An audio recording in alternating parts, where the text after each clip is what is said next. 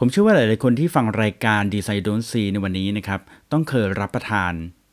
ช็อกโกแลตกันแน่ๆนะครับ ต้องเคยกินช็อกโกแลตกันอย่างแน่นอนนะครับ โดยเฉพาะตอนเด็กๆนะ ผมเชื่อว่าหลายคนเนี่ยต้องเคยกินแน่ๆนะครับ แล้วก็อาจจะบางคนอาจจะชอบเป็นพิเศษด้วย เพราะอะไรครับ เพราะว่ารสชาติที่หวานของมันนะครับ แล้วก็ความหอมของมัน แล้วก็ความแบบละมุนลิ้นของมัน ความที่มันละลายในปาก แล้วก็ด้วยเสียงที่แบบเวลาเรากินมันเข้าไปเคี้ยวมันเข้าไปเนี่ย มันทำให้เรารู้สึกว่าอร่อยเหลือเกินนะครับ เชื่อว่าหลายคนโตมาเป็นผู้ใหญ่ในวันนี้ แล้วก็ยังชอบที่จะกินช็อกโกแลตอยู่วันนี้ Design You Don't See EP ที่ 10 ครับ เราจะมาหาคำตอบกันครับว่าทำไมช็อกโกแลตถึงต้องออกแบบมาเป็นแท่ง แล้วทำไมช็อกโกแลตถึงละลายในปากครับ ก่อนอื่นต้องบอกว่า mission ของผมในวันนี้นะฮะก็คือว่าผมเนี่ยจะพยายามเล่าเรื่องเกี่ยวกับช็อกโกแลตเนี่ยเพื่อให้ทุกคนที่ฟังอยู่เนี่ยฮะมีจินตนาการแล้วก็คิดพร้อมไปกับผมนะฮะแล้วก็ทำให้เรียกว่ามีอารมณ์กระตุ้นที่จะทำให้เมื่อฟังจบแล้วเนี่ยต้องวิ่งไปเซเว่นแล้วก็ไปซื้อช็อกโกแลตมากินกันเลยทีเดียว ดูสิว่าผมจะทำสำเร็จไหมนะฮะ โอเค ก่อนอื่นต้องบอกกันเลยว่าเนื้อหาในวันนี้เนี่ยผมได้มาจากหนังสือเล่มหนึ่งนะครับ ที่ชื่อว่า Stuff Matters นะครับ ที่เขียนโดยคุณ Mark m i o d o n i c นะครับซึ่ง Stuff Matters เนี่ยนะครับก็ได้แปลเป็นภาษาไทยด้วยเหมือนกันนะครับ ชื่อว่าวัสดุนิยมนะครับโดยคุณแชมป์ทิปกรนั่นเองนะครับ ก่อนที่เราจะมาเข้าเรื่องว่าทำไมช็อกโกแลตถึงต้องเป็นแท่งนะครับทำไมเขาถึงต้องออกแบบเป็นแท่ง แล้วทำไมมันถึงละลายได้ในปากด้วยนะฮะมันเวลาเราวางไว้ในมือมันไม่ค่อยละลายนะแต่อยู่ในปากแล้วมันละลายได้ดีจริง ๆ เลยนะฮะทำไมมันถึงเป็นแบบนั้นนะครับก่อนอื่นที่เราจะมารู้จักเรื่องราวช็อกโกแลตเรามารู้ก่อนว่าช็อกโกแลตนี่มันเกิดขึ้นได้ยังไงนะครับ เดิมทีทีแรกเนี่ยที่เขาทำช็อกโกแลตขึ้นมาเนี่ยนะครับเขาไม่ได้ตั้งใจจะทำให้มันเป็นแท่งอย่างนี้หรอกนะฮะแต่ว่าความตั้งใจแรก ๆ เลยเดิมทีเนี่ยก็คือเขาตั้งใจที่จะทำเป็นน้ำช็อกโกแลตครับเป็นเหมือนแบบเป็นเป็นน้ำช็อกโกแลตเพื่อที่มาสู้กับน้ำกาแฟ เพื่อที่จะมาสู้กับชานะครับ แต่ว่าวันเวลาผ่านมาหลายร้อยปีแล้วเราก็คงจะได้เห็นแล้วนะฮะว่าน้ำช็อกโกแลตหรือน้ำโกโก้เนี่ยนะฮะมัน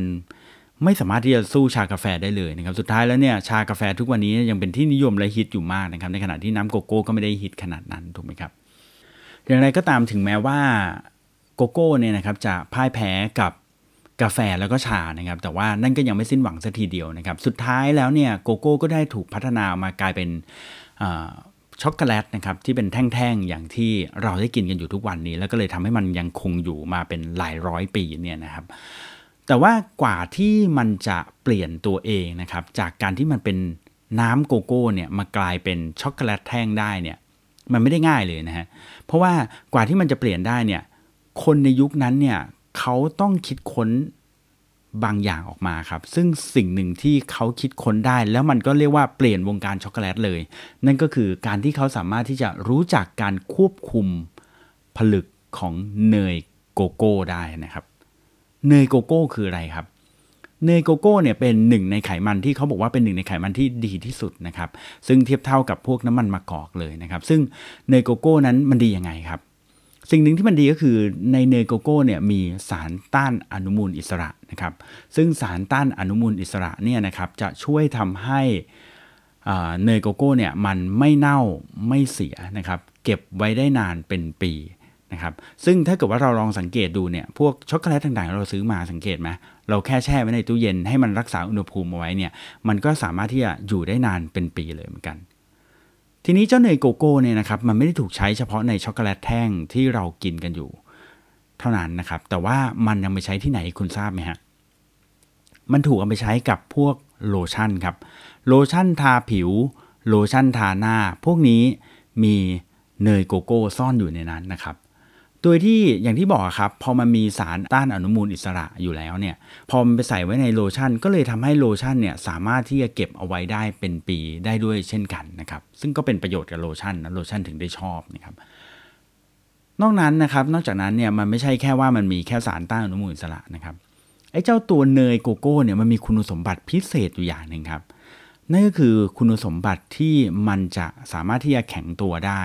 แล้วมันก็จะสามารถที่จะละลายได้เมื่อ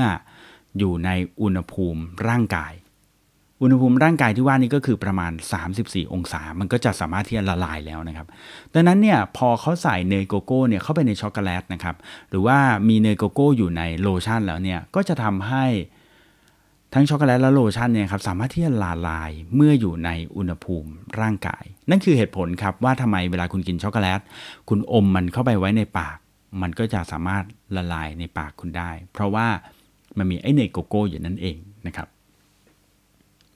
ทีนี้เนยโกโก้เนี่ยนะครับนอกจากว่ามันจะมีสารต้านอนุมูลอิสระอย่างที่ได้บอกไปแล้วนะครับแล้วมันก็ยังมีคุณสมบัติในการที่มันละลายในอุณหภูมิร่างกายหรืออุณหภูมิ 34 องศาแล้วเนี่ยมันยังมีอีกอย่างหนึ่งครับในตัวมันก็คือมีไตรกลีเซอไรด์นั่นเองไตรกีสไลน์เนี่ยเขาสามารถที่จะออกแบบมันได้นะครับ ให้มันสามารถที่จะเรียงตัวได้ดี หรือเรียงตัวได้แบบไม่ค่อยดีนู่นนี่นั่นเท่าไหร่นะครับ ก็พูดง่ายๆก็คือว่าเอาแปลเป็นภาษาแบบมนุษย์ของเรานะก็คือว่าไตรกีสไลน์ถ้าเกิดว่าเขา เขาออกแบบมันแล้วก็ทำให้มันเรียงตัวมาได้ดีเนี่ยนะครับ มันก็จะทำให้ไขมันไอตัวไขมันเนยโกโก้เนี่ยนะครับมีขนาดเล็ก เมื่อมันมีขนาดเล็ก มันก็จะมีความหนาแน่นสูง เมื่อมันมีความหนาแน่นสูง มันก็จะแข็งนะครับ แข็งแล้วก็มีจุดหลอมเหลวที่สูงด้วยนะครับ ดังนั้นเนี่ยไอไอช็อกโกแลตที่เรากินอยู่ทุกวันเนี่ยมันเป็นช็อกโกแลตที่มีไตรกลีเซอไรด์เรียงตัวกันได้ดี อย่างที่ กล่าวไปนะครับ ก็คือมันทำให้มีลักษณะที่แข็งนะครับ แล้วก็สามารถที่จะละลายในปากของเราได้ที่อุณหภูมิ 34 องศานั่นเองนะครับ อย่างไรก็ตามครับไอตัวช็อกโกแลตมันก็จะมีอีกแบบหนึ่งที่บอกว่าเมื่อกี้ไตรกลีเซอไรด์ที่มันเรียงตัวได้ดีนะมันก็จะแข็งใช่ไหมแต่มันก็มีไตรกลีเซอไรด์แบบที่เขาเรียงตัวแบบสะเปะสะปะนิดหนึ่งแล้วมันก็จะมีลักษณะอ่อนนุ่ม ช็อกโกแลตที่อ่อนนุ่มเป็นยังไงครับ ก็คือช็อกโกแลตที่มันเหลวๆใช่ไหมแล้วมันก็แบบว่าไม่ได้แข็งตัวเป็นแท่งๆอย่างที่เราได้กินใช่ไหมมันจะเป็นยังไงครับ ก็เป็นช็อกโกแลตเหลวแบบที่ผมคิดว่าเอ๊ะพอพูดไปแล้วคุณอาจจะจะนึกไม่ออกช็อกโกแลตเหลวนี่มันเป็นยังไง ช็อกโกแลตเหลวก็เป็นนี่ครับแบบช็อกโกแลตไซรัปที่ราดอยู่บนไอศครีมที่คุณกิน เคยเห็นไหมอืมคราวนี้นึกภาพออกใช่ไหมช็อกโกแลตที่เวลาคุณไปกิน ไอศครีมตามร้านแล้วเขาราดช็อกโกแลตลงมา นั่นแหละครับคือช็อกโกแลตเหลวไอช็อกโกแลตแบบนี้ครับเป็นช็อกโกแลตที่เหลวอ่อนนุ่มนะครับมีไว้ราดไอติมนะครับอย่างที่เมื่อกี้บอกครับว่า ถ้าไตรกลีเซอไรด์เนี่ยมันเรียงตัวได้ดี มันจะเป็นช็อกโกแลตแข็งใช่ไหมครับแล้วก็มีจุดหลอมเหลวสูงใช่ไหมครับแต่ถ้ามันอ่อนนุ่มนะครับมันก็จะมีลักษณะที่นุ่มนิ่ม แล้วก็ในทางตรงกันข้ามก็คือมีจุดหลอมเหลวที่ ต่ำด้วยนะครับไอ้จุดหลอมเหลวที่ต่ำเนี่ยมันดียังไงครับ มันดีก็คือว่า เวลาที่คุณกินมันพร้อมกับไอศครีมมันก็จะสามารถที่จะละลายได้ด้วยนะครับ เพราะว่าจุดล้อมเหลวของมันเนี่ยต่ำลงไปประมาณ 18 องศาเลย 16-18 องศาเลยนะครับ แต่ข้อเสียของมันก็มีถูกไหมเพราะว่าพอมันอ่อนนุ่มเนี่ย คุณเคยกินช็อกโกแลตที่มันนุ่มนิ่มไหมนะครับช็อกโกแลตที่มันนุ่มนิ่มเนี่ยข้อเสียมันก็คือเวลาที่คุณ จับมันขึ้นมามันก็จะเหลวเละคามือ พอเละคามือเราก็ต้องกินยังไงครับ ดูดนิ้วของเราใช่ไหมถ้าเกิดว่าตอนเด็กๆ เราดูดนิ้วนะครับ ดูดช็อกโกแลตจากนิ้วของเราเราก็คงดูดได้แหละ เพราะว่ามันอร่อยใช่ไหมแล้วเราก็คงจะแบบว่าหวานดีอย่างเงี้ยแบบอยากกินใช่ไหมแต่ว่าพอโตขึ้นมามันมันแบบมันเหลวปุ๊บเนี่ยเราก็ไม่ไหวไม่อยากกินเราไม่อยากเลอะเทอะนะครับ แต่ว่ามันก็ไม่ใช่แค่ความเหลวความนุ่มนิ่มของมันที่ทำให้เราไม่ชอบนะ อีกสิ่งหนึ่งที่เขาเรียกว่าเป็นจิตวิทยาเลยนะครับในการออกแบบช็อกโกแลตนั่นก็คือ พอมันแข็งเนี่ยแล้วเราหักมัน มันจะมีเสียงเปาะใช่ไหมครับ เสียงเปาะที่เวลาเราหักมันเนี่ยนะครับเขาเรียกว่าเป็นเสียงแบบเป็นเสียงสวรรค์เลยของคนกินช็อกโกแลตนะครับ เพราะว่าเวลาเราหักช็อกโกแลตแล้วมันมีเสียงเปาะ หรือแม้แม้แม้กระทั่งว่าคุณไม่ได้ยินเสียงมันก็ตามนะฮะคุณได้แค่รู้สึกว่าแบบมันถูกหักเนี่ย มันทำให้เรารู้สึกว่าช็อกโกแลตเนี่ยมันใหม่ มันทำให้เรารู้สึกว่าช็อกโกแลตเนี่ยมันสดใหม่นะครับมันน่ากิน มันดูแล้วแบบมันเฟรชนะครับมันจะไม่เหมือนกับช็อกโกแลตที่แบบนุ่มนิ่มอ่อนปกเปียกนั่นเอง นั่นคือเหตุผลว่าทำไมเขาถึงต้องออกแบบช็อกโกแลตให้มันเป็นแท่ง แล้วก็มีความแข็งถึงแม้ว่ามันจะผลิตยากนะครับ แต่ไอ้ความเปาะของมันเนี่ยครับทำให้เรารู้สึกดีครับ ทีนี้ครับในตัวช็อกโกแลตเนี่ยที่คุณกินกินอยู่ทุกวันเนี่ยมันมีส่วนผสมของอะไรบ้าง คุณรู้ไหมฮะอย่างที่เมื่อกี้นี้เราบอกกันแล้วนะครับว่ามันมีไอตัวไขมันโกโก้อยู่นะครับซึ่งเป็นองค์ประกอบหลักเลยนะที่ทำให้แบบว่าช็อกโกแลตมันแบบว่าจะแข็งหรือว่ามันจะเหลวมันจะละลายในปากของเราที่อุณหภูมิเท่าไหร่นะเท่านั้นไม่พอนะครับไอตัวไขมันโกโก้ที่ว่าเนี่ยนะครับมันมีส่วนผสมอยู่ประมาณมากถึง 50%เลยนะครับอย่างที่บอกเป็นส่วนผสมหลักเลยนะครับ ส่วนผงโกโก้ อ่าไอ้เจ้าผงโกโก้ที่เราพูดถึงเนี่ยว่าเป็นไอ้ช็อกโกแลตไอ้โกโก้เนี่ยนะครับมีเท่าไหร่ครับ มีแค่ 20%เท่านั้นเองนะครับ เมื่อสักครู่นี้ไขมันโกโก้บวกกับผงโกโก้นะครับไขมัน 50 ผงโกโก้ 20 รวมกันแล้วเป็น 70 ที่เหลืออีก 30 คืออะไรทราบไหมครับ ผมเชื่อว่าคนฟัง Design You Don't See หลายคนทราบนะฮะนั่นก็คือน้ำตาลนั่นเองนะครับ ซึ่งน้ำตาลมีมากถึง 30%เลยนะครับ เวลาคุณกิน ช็อกโกแลตเข้าไปเนี่ยจริง ๆ คุณกินน้ำตาลเข้าไป ซึ่งเขาบอกว่าเปรียบเทียบแล้วมันมากแบบประมาณเหมือนกับคุณกินน้ำตาลแบบ1ช้อนเข้าไปเต็ม ๆ เลยนะฮะสามสิบเปอร์เซ็นต์นี่เยอะเลยนะครับ แต่ถึงแม้กระนั้นครับบางครั้งเนี่ยคุณกินช็อกโกแลตคุณเคยสังเกตไหมครับว่า เอ๊ะ กินช็อกโกแลตแล้วเนี่ยมันก็แบบก็หวานดีแต่บางแบบช็อกโกแลตบางรุ่นเรากินแล้วเรารู้สึกมันไม่หวานอย่างเช่นดาร์กช็อกโกแลต ผมไม่รู้ว่าในที่นี้มีใครชอบกินดาร์กช็อกโกแลตไหมฮะผมเป็นคนหนึ่งที่ชอบกินดาร์กช็อกโกแลตเพราะว่ามันไม่หวานมากไง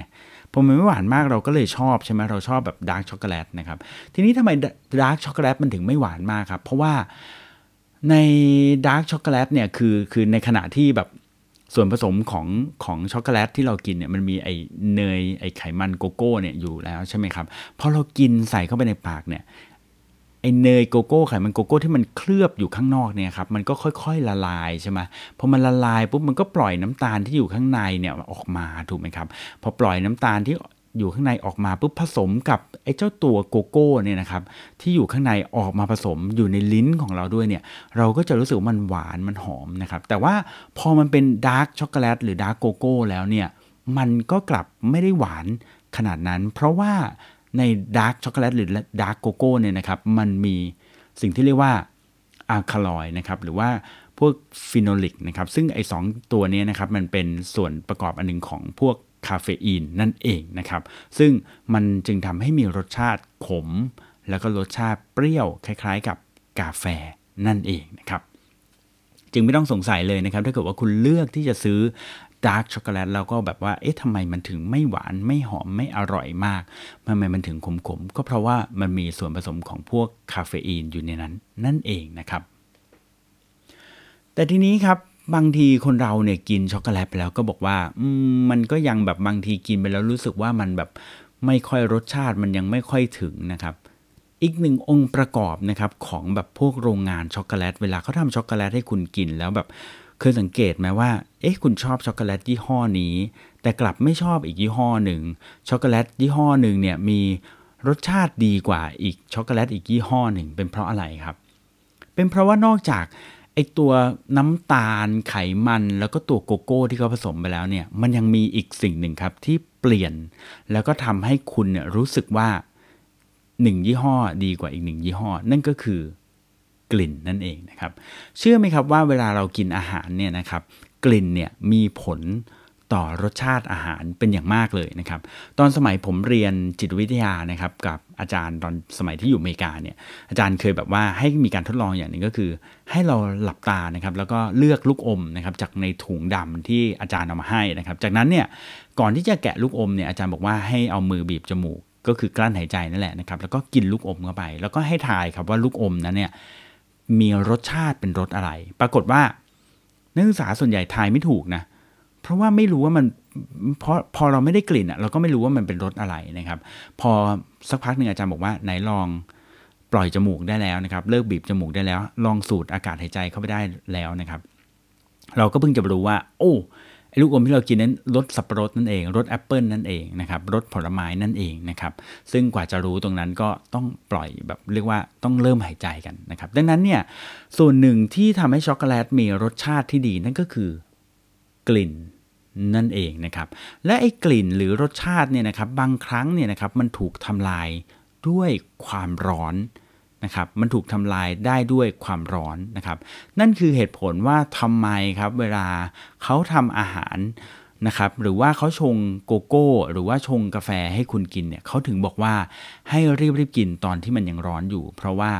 ตอนที่มันเพิ่งจะเริ่มร้อนเนี่ยมันยังมีรสชาติมันยังมีกลิ่นตรงนั้นอยู่ก็รีบๆทานมัน แต่ว่าถ้าเกิดว่าคุณปล่อยไว้ให้เย็นบางครั้งรสชาติ มันก็เสียไปด้วยนะครับ ซึ่งไอรสชาติเนี่ยนะครับที่มันมาแตะโพรงจมูกของคุณเป็นอย่างแรกเนี่ยเขาเรียกว่าเอสเตอร์นั่นเองนะครับ ซึ่งเดี๋ยวเอสเตอร์เราจะมาพูดกันอีกรอบหนึ่งนะครับว่ามันมีผลอะไรกับตรงนี้บ้างนะครับ ทีนี้เราพูดมากันเยอะแล้วนะครับว่าช็อกโกแลตแท่งเนี่ยนะครับมันเกิดขึ้นได้เพราะไอ้เนยโกโก้เนี่ยนะครับแต่ทีเนี้ยไอ้เนยโกโก้เนี่ยมันก็ไม่ได้แบบอยู่ดีๆ ก็ถูก สกัดขึ้นมาได้ หรือถูกผลิตขึ้นมาออกมาได้ง่าย ๆ ตั้งแต่ยุคนั้นที่แบบผมเล่าขึ้นมาปุ๊บเขาก็สกัดได้เลยมันไม่ใช่นะครับ จริง ๆ แล้วก่อนที่มันจะสกัดได้เนี่ยมันเรียกว่ามันมีวิวัฒนาการของมันนะครับ แล้วก็วิวัฒนาการหนึ่งที่มันเปลี่ยนโลกเลยก็คือ การที่มีบริษัทบริษัทบริษัทหนึ่งครับเขาสามารถคิดเครื่องสกัดน้ำมันขึ้นมาได้นะครับ โดยเขาเรียกว่าเครื่องนี้นะครับเขาเรียกว่าเครื่องสกัดน้ำมันแบบ สกรูอัด หรือเรียกว่าสกรูเพรสนั่นเองนะครับ แล้วบริษัทที่ผลิตนี้คือบริษัทอะไรครับ บริษัทที่ผลิตสกรูเพรสเนี่ยนะครับเป็นบริษัทที่มีชื่อว่าแวนฮูเทนครับ ชื่อคุ้นๆไหมครับ บริษัทแวนฮูเทนเนี่ยนะครับเป็นถ้าคุ้นนะฮะก็คือเขาเป็นชื่อยี่ห้อช็อกโกแลตยี่ห้อดังยี่ห้อหนึ่งเลยนะครับ ซึ่งณวันนั้นที่เขาคิด อ้เครื่องสกัดน้ำมันแบบสกรูอัดหรือสกรูเพรสเนี่ยนะครับก็คือในปี 1828 นั่นเองนะครับ ซึ่งย้อนกลับไปประมาณ 200 ปีเลยนะครับ แต่ว่าผมคิดว่าเราคงเล่ากันไม่จบ EP หน้านะครับ ของ Design You Don't See นะครับเราจะมาต่อกันเรื่องของช็อกโกแลตนะครับว่าทำไมมันถึงเป็นแท่งและละอ่าทำไมมันถึงละลายในปากเนี่ยนะครับแต่ว่าเราจะมาคุยกันถึงไอ้ตัวบริษัทเนี้ยครับ Van Houten เนี่ยนะครับว่าเขาผลิตเครื่องสกัดน้ำมันออกมา แล้วมันมีผลอย่างไรบ้าง รวมไปถึงเราจะย้อนกลับไปดูถึงไอ้ต้นตอในการที่เขาสกัดเลือกเมล็ดช็อกโกแลตนะครับเมล็ดโกโก้เนี่ยนะครับออกมาให้กิน ซึ่ง ผมเชื่อว่าบางคนอาจจะรู้นะครับ บางคนอาจจะไม่รู้นะครับว่าไอ้เมล็ดโกโก้ที่แท้จริงเนี่ยนะครับรสชาติมันไม่ได้หวานหอมอร่อยเหมือนอย่างที่เรากินในทุกวันนี้เลยนะครับ แต่ก่อนที่จะไป EP หน้า ผมขอถามหน่อยนะว่า วันนี้ผมทำสำเร็จไหมครับ ฟังแล้วอยากจะแวะเซเว่นไปซื้อช็อกโกแลตกินกันบ้างไหมฮะ ไม่รู้แหละ รู้แต่ว่าผมอยากกินนะ แล้วพบกันใหม่ EP หน้าสำหรับวันนี้ สวัสดีครับ